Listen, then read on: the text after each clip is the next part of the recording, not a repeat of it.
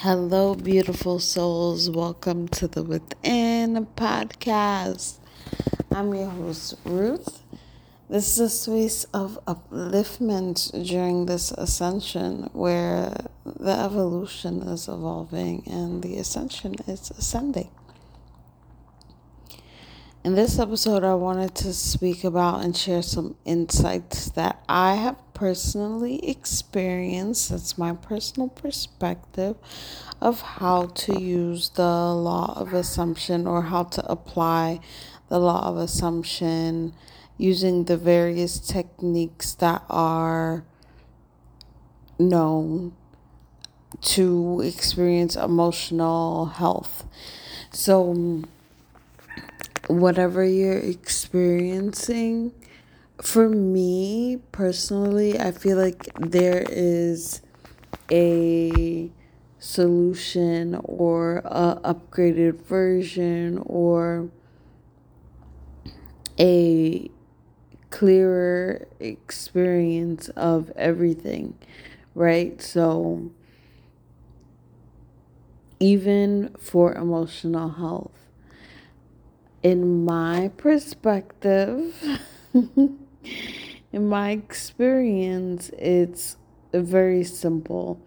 The same way you would go to the end of every other manifestation, you go to the end of being emotionally well. So if it's that you know you're anxious or depressed or your thoughts scare you a lot or you have whatever it is. So basically, you would use one of the techniques from that are, you know, given. Neville Goddard talks about visualization. I love visualization. It works really well. Like when I learned to do a pull up, I've explained this many times. When I learned to do pull ups, pull ups, a lot of people say that they are hard, but because I learned to do pull ups, I didn't even know about Neville Goddard and the law of assumption at this time, but I just, you know, it's that saying that everyone says when they find the term the law of assumption. You were doing this before you knew the term the law of assumption. And we all were. We all were creating our world, and we're always going to be creating our world. This is one of those universal laws that does not quit, so it doesn't matter whether you know you're using it or not. It's just nice to use it intentionally so that way we can live a life that's more harmonious and healthy and joyful and a delight to experience. And there's always, you know, more that we can experience. As long as we're alive, there's always something else that we can experience. So, you know, look at it in that way. And you could always be fulfilled and then have another more blissful, joyful experience than the one that you just had because we're infinite, we're eternal, we're immortal, and we're universal. So that means that we don't have to look back at an old experience or try to relive an, a wonderful experience. We could just understand that that experience was wonderful and then we could have another one that's even more wonderful. So, as far as emotional health goes, if you're in my experience if you're feeling whatever it is i don't know um, but any sort of emotional health that you want to have. So whatever state you're currently in so if you're like an anxious state depressive state overwhelmed state just angry state whatever you don't want to be in you just you can look at why that is if you want to. You could describe it if you want to, and then you could describe the opposite. Sometimes that helps.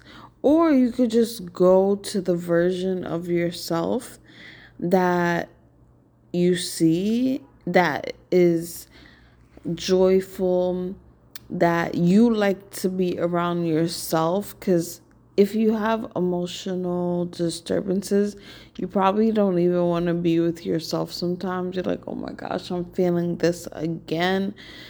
I don't want to feel this way. You're overwhelmed, whatever. So, you would probably be you would probably feel good in your skin. You'd probably feel good in your emotions. You'd probably feel good in your body and you'd probably feel capable and clear in your mind.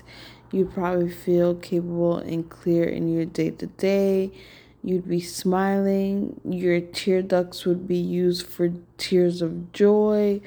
You know, you would have all these wonderful, joyful emotions. And so I would say that you can use the I remember one technique Wow, I remember when I used to feel really shitty emotionally, and now I feel so amazing and I feel clear, and my heart feels light, and I don't have any resentment, I don't have any anger. I'm not sad all the time, I'm happy. I feel gratitude all the time. I feel joyful. You understand what I mean? So, like, list that out and you could say that and then you could also feel that as well and just basically have some inner experience of emotional health and that will bring you to your desired state or I'm lying. It's not even that it's going to bring you to your desired state. That is your desired state. So, whenever we get a desire, it's because it's from our higher self and we already have it. So, we know these things. Um, we know these things to be true. And so now we know if I want to have emotional health, what does that look like for me? Now, for some people, you might want to, there are different methods and you can use whatever method resonates with you the most. So maybe you know you get angry all the time. Like somebody can't even say something without you wanting to like beat somebody up. Or maybe you cry and get sad for everything and get triggered to sadness all the time. Or maybe you get anxious all the whatever the case is.